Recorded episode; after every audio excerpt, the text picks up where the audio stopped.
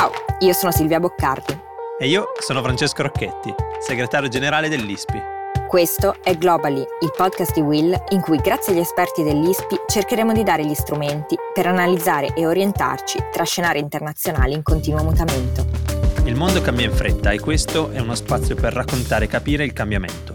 La politica internazionale spiegata in modo chiaro. Alla fine è arrivato anche il governo, ad interim, poco dopo aver sbaragliato anche l'ultima sacca di resistenza conquistando la valle del Panjshir. I talebani hanno annunciato anche la formazione appunto di un governo ad interim dell'Emirato Islamico d'Afghanistan.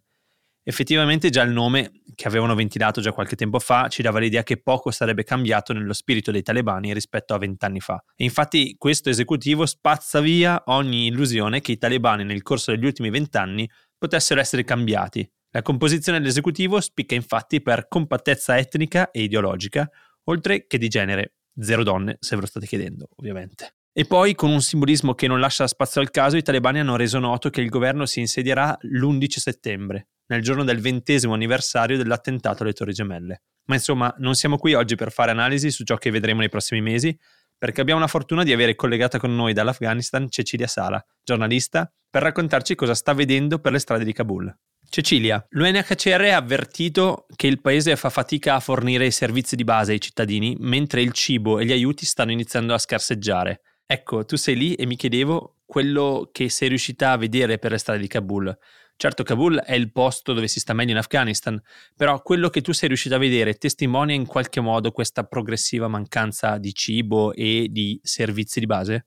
Sì, la situazione eh, è drammatica, nel senso, insomma, eh, l'Afghanistan aveva già molti problemi prima, in questo momento eh, si stanno aggravando drammaticamente e molto rapidamente. Eh, le code agli sportelli eh, nelle banche sono perché manca la liquidità, c'è un problema enorme con l'elettricità, anche eh, nell'hotel del centro della capitale di Kabul, dove stanno i giornalisti occidentali, eh, come quello in cui mi trovo io, eh, ci sono eh, ogni 10 minuti dei blackout.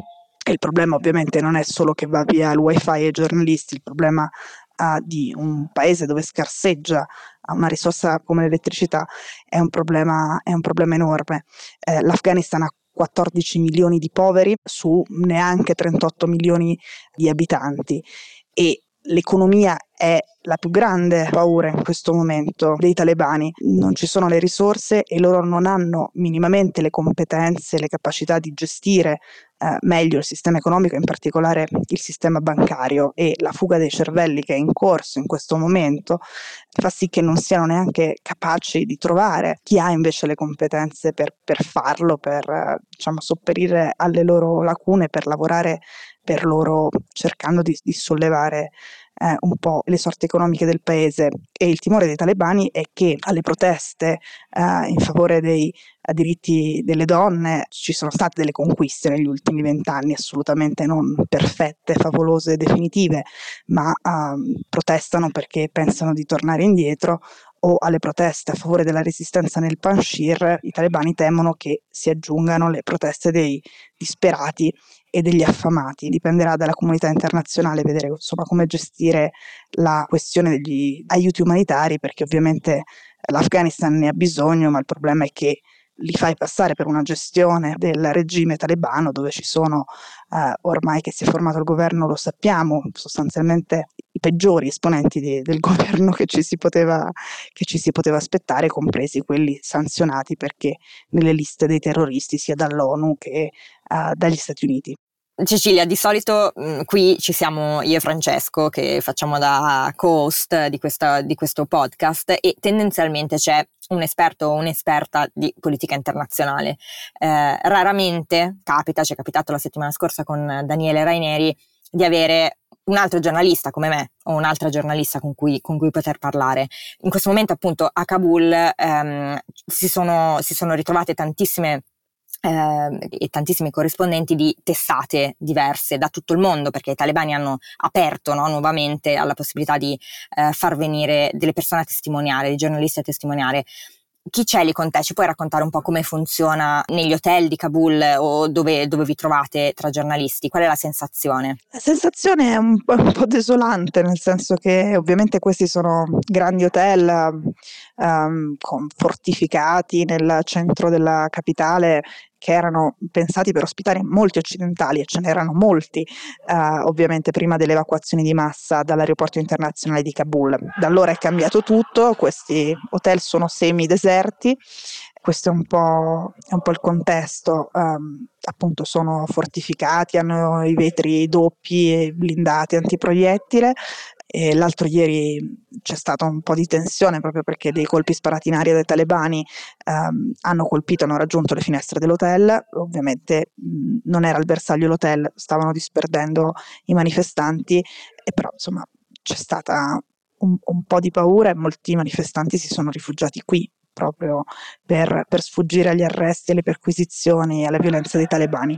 Cecilia, ci puoi raccontare delle proteste degli ultimi giorni? Eh, chi protestava e cosa è successo poi? Abbiamo sentito che eh, sei stata vicina anche a una sparatoria, qualcosa del genere. Ci racconti che cosa succede per le strade di Kabul?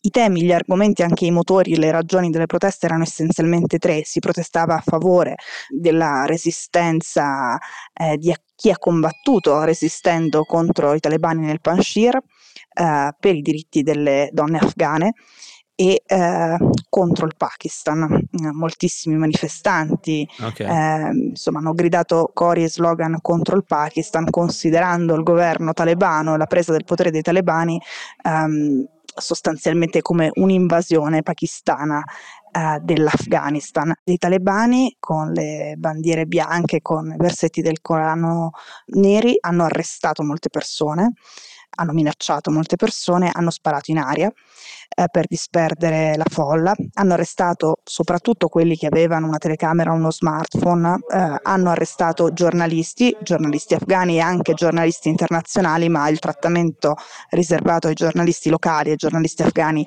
è molto molto peggiore.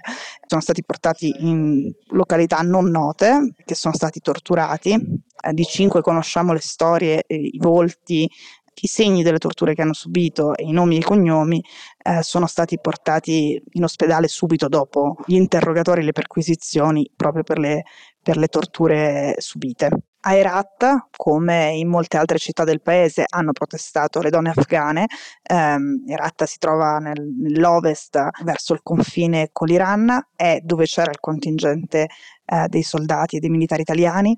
Era una zona abbastanza sicura rispetto insomma, al contesto generale dell'Afghanistan. Lì delle donne, delle manifestanti sono state picchiate, ci sono stati dei feriti e due morti. Qual è il livello di insicurezza che percepisce una donna occidentale, bianca, come te, che si aggira per le strade di Kabul oggi? Moltissima, nel senso che ovviamente insomma quando arrivi il visto te lo dà un governo che non esiste più, quindi quando arrivi devi andarti a presentare, eh, devi farti fare una lettera dai talebani in cui ti presenti come giornalista straniero, dici chi sei, dove lavori, per chi scrivi, con chi collabori, a quel punto con quella lettera puoi fare alcune cose. Oggi il portavoce dei talebani ha detto che ad esempio le proteste non si possono più coprire, i giornalisti commettono un, un, un, illecito a seguirle perché sono proteste illegali, perché le proteste vanno coordinate con la polizia, cioè con i talebani, bisogna dirgli quando le si fanno e dove le si fanno e contro chi sono quindi sempre contro i talebani, il procedimento non è affatto chiaro, come nulla è chiaro